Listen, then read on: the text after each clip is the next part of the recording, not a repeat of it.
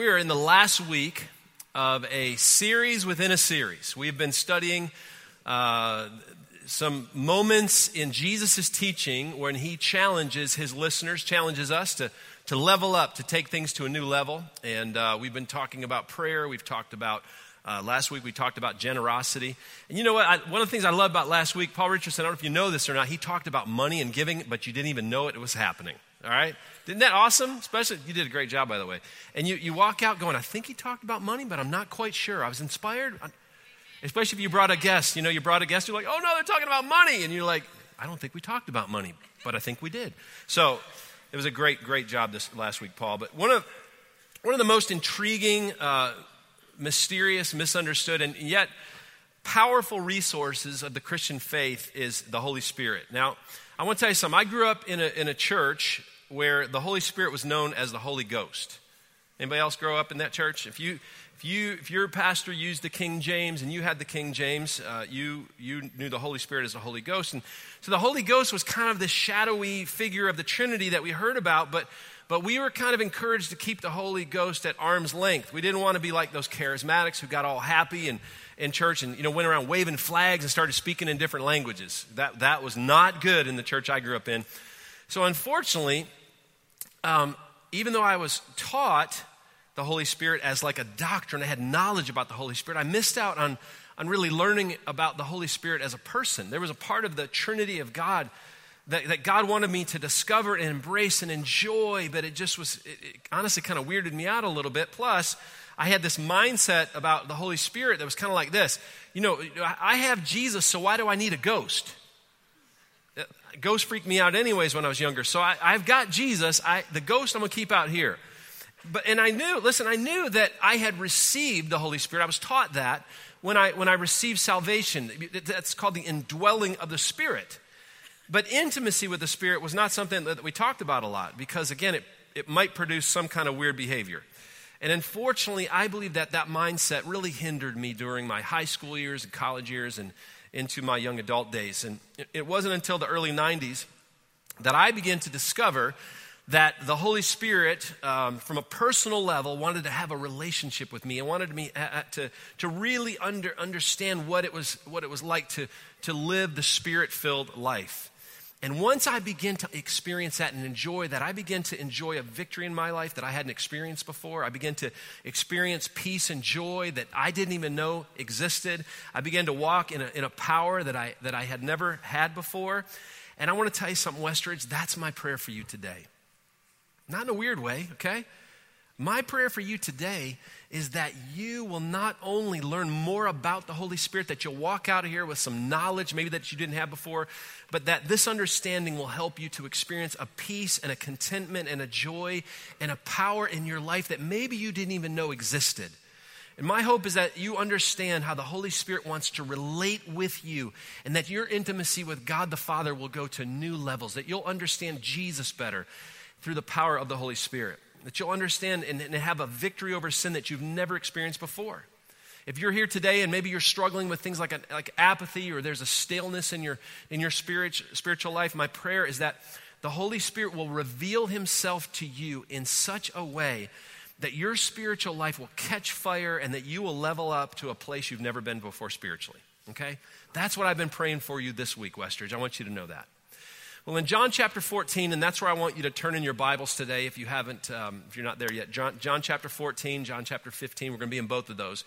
John chapter 14, Jesus is sitting around the table and he's having a meal with his disciples, and we know that meal to be uh, called the, the, Last Supper. We actually just observed uh, that moment, the Last Supper, communion, uh, a remembrance of that time. We just did that a few moments ago. And Jesus, as he's sitting there talking to his disciples, he makes a huge announcement to, to these guys who've been now with him for about three and a half years. He tells them that he was going to be leaving them. He was going to be leaving the earth. And that statement, I want you to know, created all kinds of questions, created a lot of anxiety and confusion in these guys. Because up until then, I mean, the disciples were totally dependent upon the strength and the security of Jesus' presence. Remember, they left pretty much everything to follow him.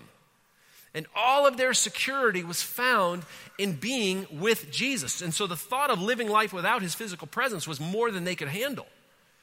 And so, knowing this, knowing that their fears and insecurities were overwhelming them at that moment, Jesus tells them that he is going to ask the Father, verse 16, he's going to ask the Father to give them another helper who would be with them forever. In other words, Jesus says, I'm going to send someone else in my place who is going to be a helper. Now, what does that mean? Well, I want to tell you what it could mean for you this morning. You may be here today and you are grieving the loss of a loved one. And right now, the Holy Spirit is ministering to you, bringing comfort to your life, helping you as you grieve. You may be going through a time of anxiety in your life or the time where everything is just kind of unsettled. And right now, as you're sitting here, the Holy Spirit may be just, just ministering to you, pouring peace into your life, bringing contentment in the midst of the storm that you're facing. You might be experiencing fear right now.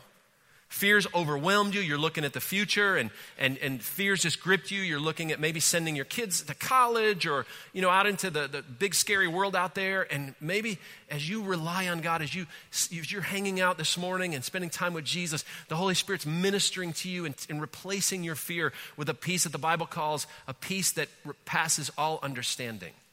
All right? You may be here today and you're just, you're struggling spiritually. I mean, let's be honest. You're just your your spiritual life is dry, it's stale, it's just barren, it's just like everything's just kind of dried up. And right now the Holy Spirit may be just pulling you back and saying, listen, I want to I want to bring you back to a place where your spiritual life is vibrant again, where you're experiencing victory and power and the joy that God really wants from you. Some of you here today, honestly, and you're in sin and the Holy Spirit's convicting you of that. All right? Some of you here today and you, you're not a Christian. You've never received God's free gift of salvation. And what the Holy Spirit's doing for you is, is letting you know that Jesus died for you and wants to have a relationship with you. And that apart from Jesus, you can do nothing. All right? You have nothing. And so the Holy Spirit is pulling you into this relationship, offering you a relationship with Jesus Christ. It's a beautiful thing. Matter of fact, that Jesus tells them, actually tells them that whoever believes in him, will not only do the works that he has been doing, but he will actually do even greater works. Now, you talk about creating some confusion. You talk about now creating some questions. How in the world were the disciples going to make it in this first century when this was written that was already so hostile to anyone who claimed to be a follower of Jesus Christ? And how in the world would they do greater things because he was leaving? That didn't even make sense to them. And so in John chapter 15, Jesus lays it out for them. He says, Guys, I'm going to tell you how, it's gonna, how you're going to do it. He gives them a picture of how this whole thing was going to work after he was gone. He basically changes how he would relate to them from this point on. And in the same time, he gives us instruct, instructions on how we're to relate to Jesus this day. And here in verse 1, we're going to read it says, I'm the true vine, Jesus says, and my Father is the vine dresser. In other words, he's the gardener. Every branch in me that does not bear fruit, he takes away, and every branch that does, does bear fruit, he prunes, that it may bear more fruit. Already you are clean because of the word that I have spoken to you. And he says this Abide in me, and I in you, as the branch cannot bear fruit by itself unless it abides in the vine, neither can you unless you abide in me. I'm the vine, you're the branches. Whoever abides in me and I in him, he it is that bears much fruit. For apart from me, you can do nothing. Now, I've got to be honest with you. It took me a lot of years to really get my hands around this passage. But it's clear that there are three things amongst many things, but three things that really jump off the pages at me here this morning. First of all, is this Jesus wants to have a growing, intimate relationship with you. Think about that. Jesus Christ, the King of the universe, the King of glory, he wants to have a personal, growing, intimate relationship with you. That's good news. Second is this Jesus expects his followers to bear spiritual fruit in their lives. Jesus expects our lives to be full of love and joy and peace and contentment and gentleness, etc. That's what he expects from us. That's what he wants from us. Now, let me say this. If you are here today and you're not a follower of Jesus, you're not a Christian, I want you to know you get a pass on what Jesus is requiring here in, the, in these verses. All right? Jesus is talking about his children, he's talking about those who are in the family of God. So, but for those of you who are, who are Christ followers, I have news for you. All right? What Jesus is calling us to do in this passage is impossible. It's actually impossible. It's not just hard, it's not just difficult, it's not just a struggle, it is impossible. that doesn't sound very encouraging, doesn't it? Does it? But actually, it's really good news. It's really good news. For those of you that are here today and you feel like your spiritual life is barren and it's dry, you feel like something is wrong with you spiritually, let me tell you that the reason why you may be struggling here this morning is because you're, you're attempting the impossible. Look at this passage. Jesus gives us incredible practical image and uh, uh, uh practical image of how things were going to work after he was gone. And here's the thing, if you're into plants, if you're into flowers, if you're into gardening, you'll love this. He says, I'm the vine. My father, he's a vine dresser, he's a gardener. And we, us, we are branches. And we're joined together, but we're not the same. The thing that connects us is what comes from the vine and nourishes the branch. In a tree, what is that called? Sap. Sap flows through the vine and it nourishes the branches. The sap flows through that vine into the branch. The branch actually draws its very life from the vine. In other words, we now draw our life from the Holy Spirit that comes from Jesus Christ. Now there's a key passage, there's a key word in this passage that you cannot miss. If you miss this, you're going to miss what Jesus is saying. It's the word abide. That's the key word in this passage abide. Abide actually means to stay or to dwell. If you have a uh, New International Version Bible, you'll see the word remain. It's the word abide. Jesus says if you want power in your life, if you want fruit in your life, if you want to get out of this barren, dry, stale, thirsty state that you're living in, abide in me. Abide in me. In other words, stay connected to me. Stay completely dependent on me.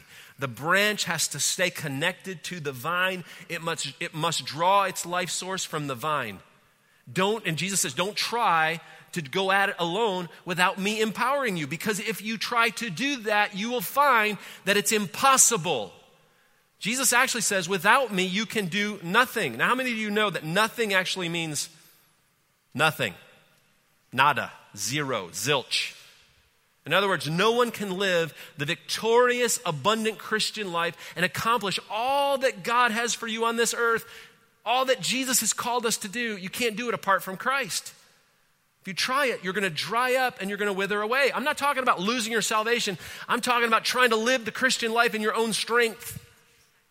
To abide in Christ is to draw upon his life. You say, How do I do that? Well, the life of the vine is made available to the branch by the sap that flows into the branch. The life of Jesus is available to us through the presence of the Holy Spirit in our lives.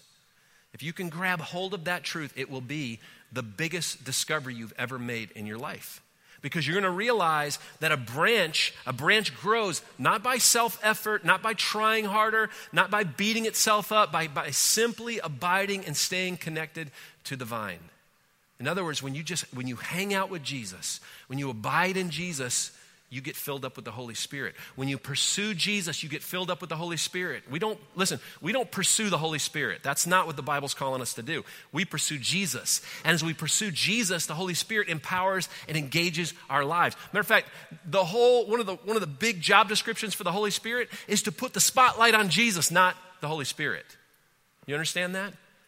The very power of God fills our lives through the Holy Spirit as we hang out, remain, stay, dwell, abide in Jesus. Now, let me see if I can give you this illustration um, of what it's like to live the Christian life without the power of the Holy Spirit.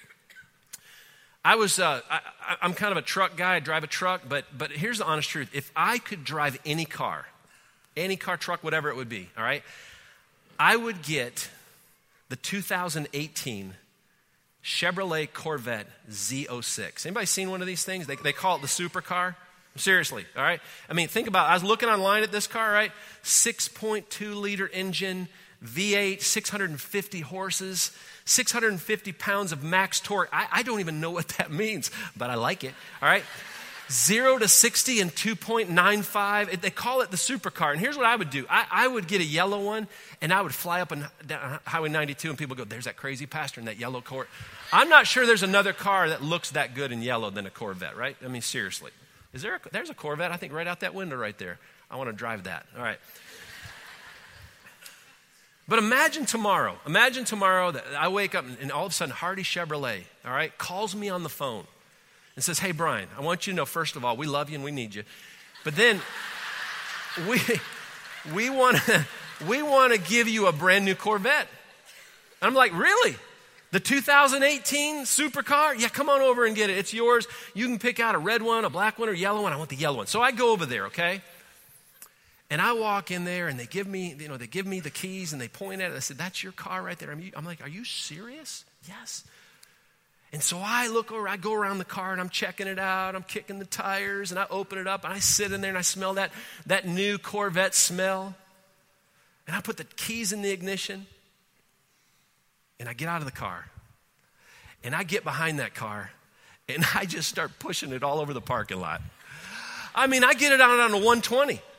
And I'm pushing it. People are honking, going, What's wrong with you? I'm pushing that car, and I'm just smiling. I'm pushing that car as fast as I can. See, I have the car.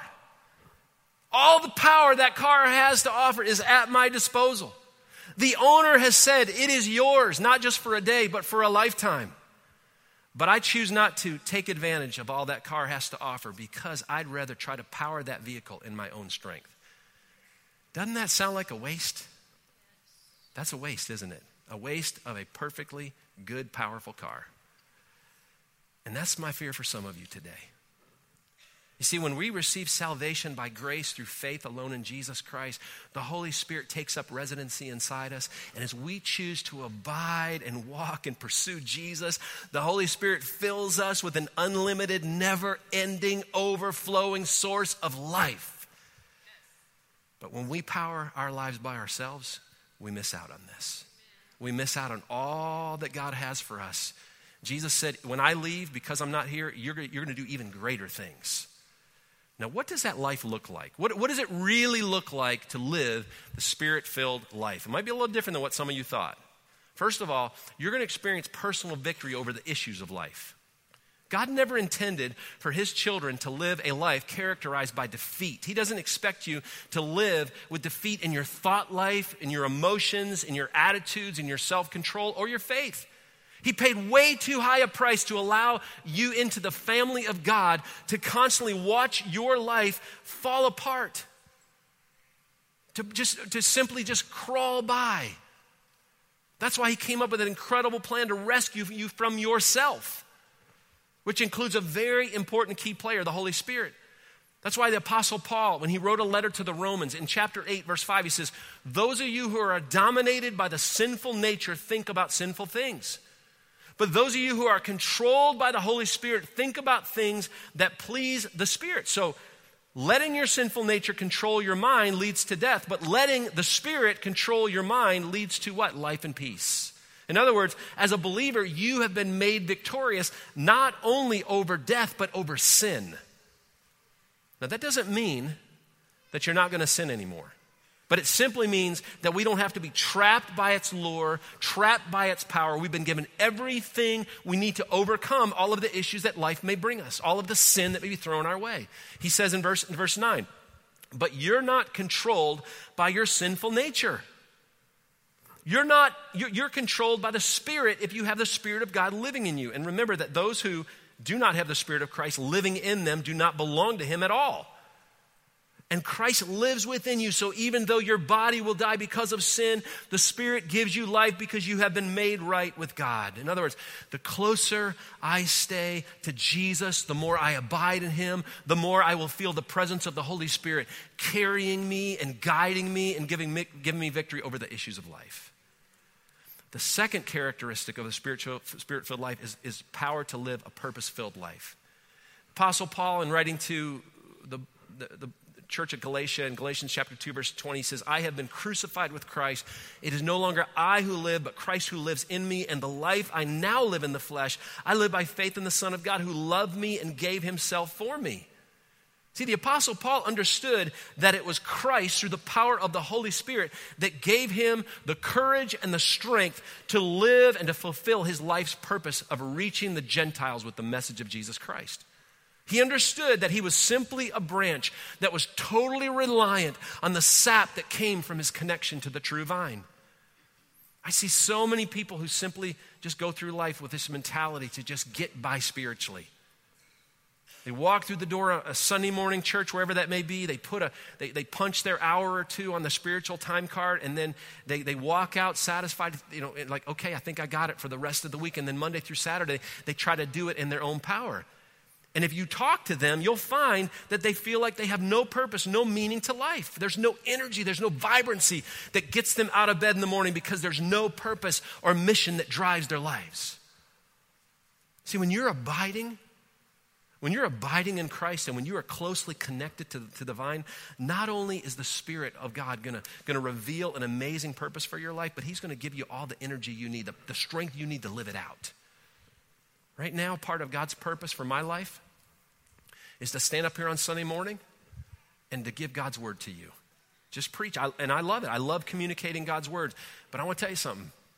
There are many Mondays when I will sit down and I will try to write an outline and then fill it in after that, you know, and my mind just will be completely in a fog.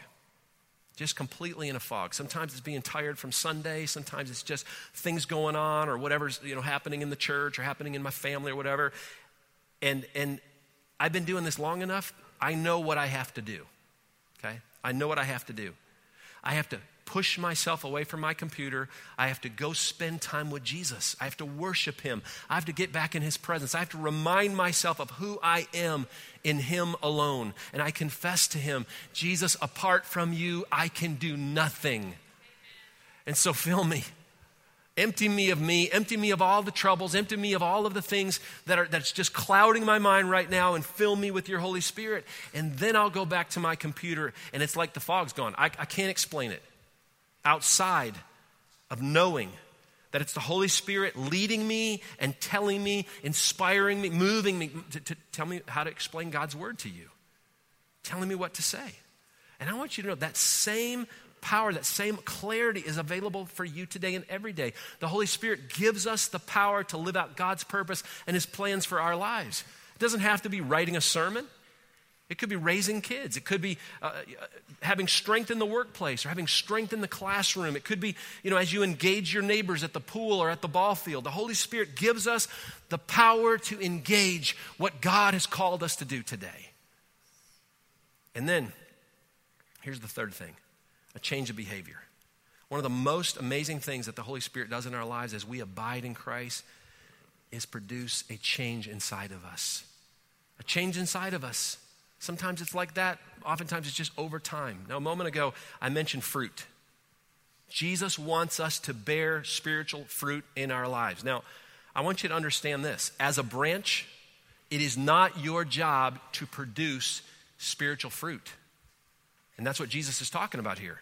In verse 5, five again, he says, I'm the vine, you are the branches. Whoever abides in me and I in him, he it is that bears much fruit. According to Jesus, now, our job is to simply, simply stay connected to the vine so that the Holy Spirit can flow out of our lives. In other words, we have been called to be fruit bearers, not fruit producers. You get that? So many of us, we try to produce love, we try to produce joy, we try to produce gentleness, and it just falls on the ground. But when we bear fruit because the Holy Spirit flowing through us, that's fruit that remains right there. And what kind of fruit are you talking about here? We got apples, or what's going on here, Brian? No. Galatians chapter 5, verse 22, Paul says, the fruit that uh, exemplifies the, the spirit filled life is a life of love, joy, peace, patience, kindness, goodness, faithfulness, gentleness, self control. Against such things, there is no law. In other words, no one would ever make a law to prohibit such behavior. Fear, uh, fruit is a public testimony of a believer's sensitivity and dependence on the Holy Spirit. It's not, it's not just one sign that you are filled with the Holy Spirit, it is the sign. It's the sign. When you walk around somebody or you're around somebody who's truly walking in the Spirit, you know it because they radiate joy. There's, there, there's, there's no put on, there's no facade. They don't have to force it, it's just who they are. They're defined by love. It just flows out of their life. They make, they make you feel love when, you, when, when you're around them. They don't have any problem loving people of different skin color, different backgrounds, different, you know, different nationalities. It's just there's a love that's inside of them that comes from the Spirit of God that flows through them, and you just know it. Spirit filled people make their biggest impressions during troubled times. Their sensitivity to the Spirit helps them to know what to say at the right moment. They're able to bring peace to, to, and calm to a, to a tough situation because peace and calm flows through their lives. You ever been around somebody before that when you're with them, their very presence just brings peace to the room?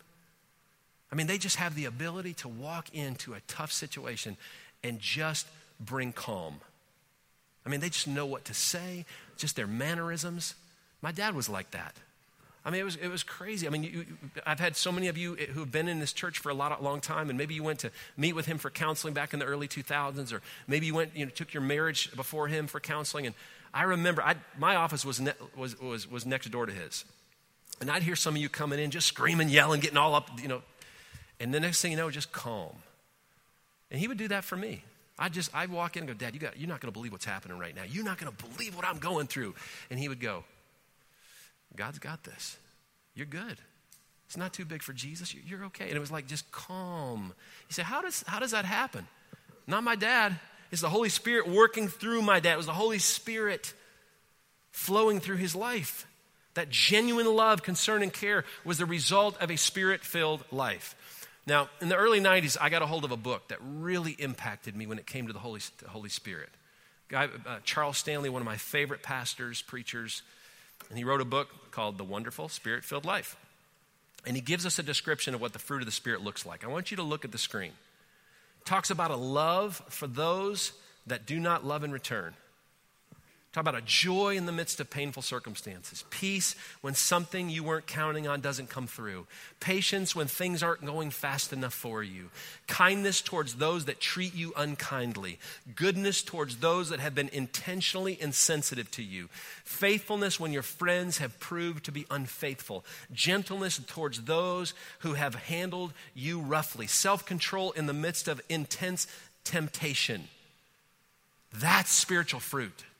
That's what it does. Spirit filled people are not perfect people. They're not isolated from what's going on around them. They're not without their faults. They have occasional mess ups and, and, and blow ups just like everyone else. They live in the midst of daily temptations just like all of us do. But what sets them apart from everyone else is, the, is their response. How do they respond to tough things?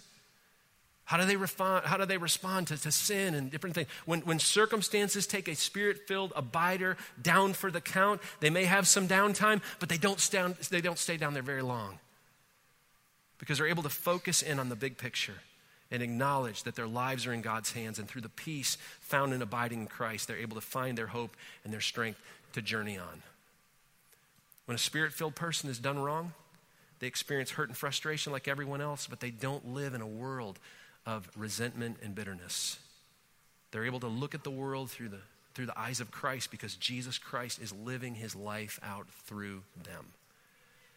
Now, I know some of you are thinking, all right, Brian, tell me how to get here. I, have heard all I can hear about it. Tell me how to get there because, because I want to know how to do this every single day, not just on Sunday morning when I'm sitting here in church. I want to know that tomorrow and Tuesday and Wednesday, I want to know how to, how to live the spirit filled life. Well, the best way I can tell you, and just through years of walking with Christ and looking in His Word, it, I think it boils down to two things. Two essentials to living a spirit filled life. Let's call this our level up plan for walking with Jesus through the Holy Spirit. Now, before I tell you this, okay, I want to tell you that what I'm about to say to you is not for the weak hearted. What I'm about to tell you separates those who abide in Jesus from those people who try to do life in their own strength, who try to push the Corvette around in their own power.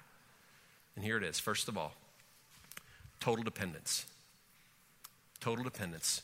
Living the spirit filled life and learning to abide in Christ begins the moment we are absolutely and thoroughly convinced that we can do nothing apart from the power and the strength of the Holy Spirit. It begins at the moment when we have an overwhelming realization that we are absolutely hopeless and helpless apart from the presence of the Holy Spirit. And see, here's the thing until that truth completely grips the core of who we are, we are never going to experience the full blown power of the Spirit because we'll always be trying to do something for God in our own strength, always trying to tackle God in our own power. Think of how many days we live without ever giving the Holy Spirit any thought. We have our checklist of things that we're, we're supposed to do every day to make us a good Christian. This is kind of like the checklist I grew up with. You know, don't lie, don't steal, love your neighbor if, if they're like you, don't lust or commit adultery, those things. We, and we go through each day doing the best we can, checking the list off, pleased with our list or not pleased, whatever. But, but, but we forget where the source of strength to live for God really comes from. And what I've learned is that God has a way of getting to us to the place where we have no one else, nowhere else to turn but Jesus. For some of us, He knows that we have to come to the end of ourselves before we'll throw in the towel and allow ourselves to be totally dependent upon Him. So the first one is total dependence. The second one is total surrender. Dependence and surrender, they go hand in hand because you can't fully surrender your will to God unless you're convinced that you're in a helpless situation, that you're in a hopeless situation. As long as we see a way out, we're most likely going to take it. As long as we have, we have some of our strength left to rely on, we're going to turn to it. Now, I know some of you may be thinking right now, okay, I don't know if I like the sound of this. I don't know if I like the whole total dependence, total surrender thing. Because I kind of like being in charge of my own life. I actually like calling, you know, I like calling the shots. I like independence. We live in America. I like independence. Dependence and surrender. I know for some of you, sound like wimpy stuff. As a matter of fact, some of those fruit words, you're going, man, that just sounds wimpy to me. Let me ask you if you can identify with any of these words hateful, discouraged, depressed, stressed, impatient, rude, insensitive, backstabbing, rough around the edges, and controlled by passions. That's pretty attractive, isn't it? I mean, think about that. I mean, if you owned a business, I mean, you, you would not hire someone with those characteristics. I'll hire you. You got, you're full of backstabbing, hateful person. I want you on my team. If you had, if, if, if, if your daughter brought home a guy that was described by some of those words, you would not let her marry him, would you? No. And yet, those words represent the exact opposite of joy and love and peace and patience and kindness and goodness and faithfulness and gentleness and self control. And when you think about those words for a moment, you realize those are all relational by nature, aren't they? That means they make a person more attractive and more joyful to be around. They make for better marriages. They make for better work relationships. They make for better parent child relationships. And when you think about that, you think, you know what? I can't lose here, can I? No. No. You can't lose here. And it all comes from pursuing and hanging out and being in the presence and abiding with Jesus. So, what is it this morning? What is it today? That's keeping you from being totally dependent and totally surrendered? What is hindering you from experiencing all that God has for you? Listen, don't be fooled. I love you guys. I love you so much. As much as you would like to think you are in control of your life, you are not. I mean, we like to walk around going, I'm in control. No, you're not. God's always the one that's in control. So why not be dependent and totally surrendered? To the one who is truly in control, the one who created everything out there and inside here and is holding it all in his hands today. Think about it. You, you cannot go wrong here. It's the beginning of a life of victory, a life of peace, a life of joy, a life of victory, a life of power. Truly living a life that abides in Jesus. Where does it begin? It begins at the moment of total dependence and total, total surrender. I want you to bow your head for just a moment here today. There's moments when, when I come before the Lord and I think about those two things, total dependence and total surrender, that I, I will just hold my hands out in front of the Lord and I'll turn them upside down. And I will say, Lord, empty me of me today. So all that I have left is you. Empty me of, of my need to be in charge, my need to be in control, so that all that's left is Jesus. Because I can't go wrong, can I? No. There's times when I, will literally lift my hands up in surrender. And I'll say, Lord, I give up. You brought me to the end of myself. I have nowhere else to turn. And now I'm in a good place because I'm emptied of me and I'm surrendered to you. And now, now you can do business in my life. Now you can give me power over the issues of life. Now you can help me to live out what you've called me to do, why you put me on this earth, now you can produce the change inside of me that truly makes a difference, that truly allows me to live how you've called me to live. So, total dependence, total surrender. Father, we would you help us? Help us today to come to the end of ourselves, to be filled up with you, so that the Holy Spirit truly has control of our lives and has freedom to live his life out through us. So that not only do we walk through life with victory and power and joy and all of those things you promise, but Lord, that we accomplish what you put us on earth to do, what you call us to do in your, in your word. Help us not to miss it, Lord. Help us not to live our days wasting our time, thinking we're in control, grabbing our hands around everything that we think we own or think that we, we can control or whatever. Lord, I just pray today for this church, these people that you love and I love, Lord, that we would get a pla- to a place of total dependence and total surrender, truly experiencing the spirit, the spirit-filled life. If you're here today and you've never trusted Jesus to be your personal Savior, listen, the Holy Spirit's drawing you in. If you feel something inside of you that you've never felt before, that is the Holy Spirit of God convicting you of your need for Jesus, convicting you of your sin right now, convicting you of the fact that, that you can't make it through this life or the next life without Jesus. It's the Holy Spirit inviting you into a relationship. The vine, through the Holy Spirit, is saying, Come on, be part of the tree. I'm going to graft you in. I want you to be one of my branches. I'm going to change your life. If you've never done that before, I want you to pray with me. Father, at this very moment, in the best way I know how, as the Holy Spirit's drawing me to you, I confess my need for Jesus. What Jesus Christ did for me on the cross was enough to save me of my sin. And so I put all of my trust and all of my faith no longer in me. I'm tired of trying to push through life on my own. I put it all on Jesus and I accept what Jesus has done for me and I receive his gift of salvation through faith by grace. I'm sorry for thinking otherwise, that I could do it on my own, and I receive salvation into my life today. Thank you with head still bowed, if you just prayed that, would you get your Get Connected card out, take it, fill it out, bring it up to the front over here, or take it to the Help Center? We want to walk with you into the next step of being a fully committed follower of Jesus Christ.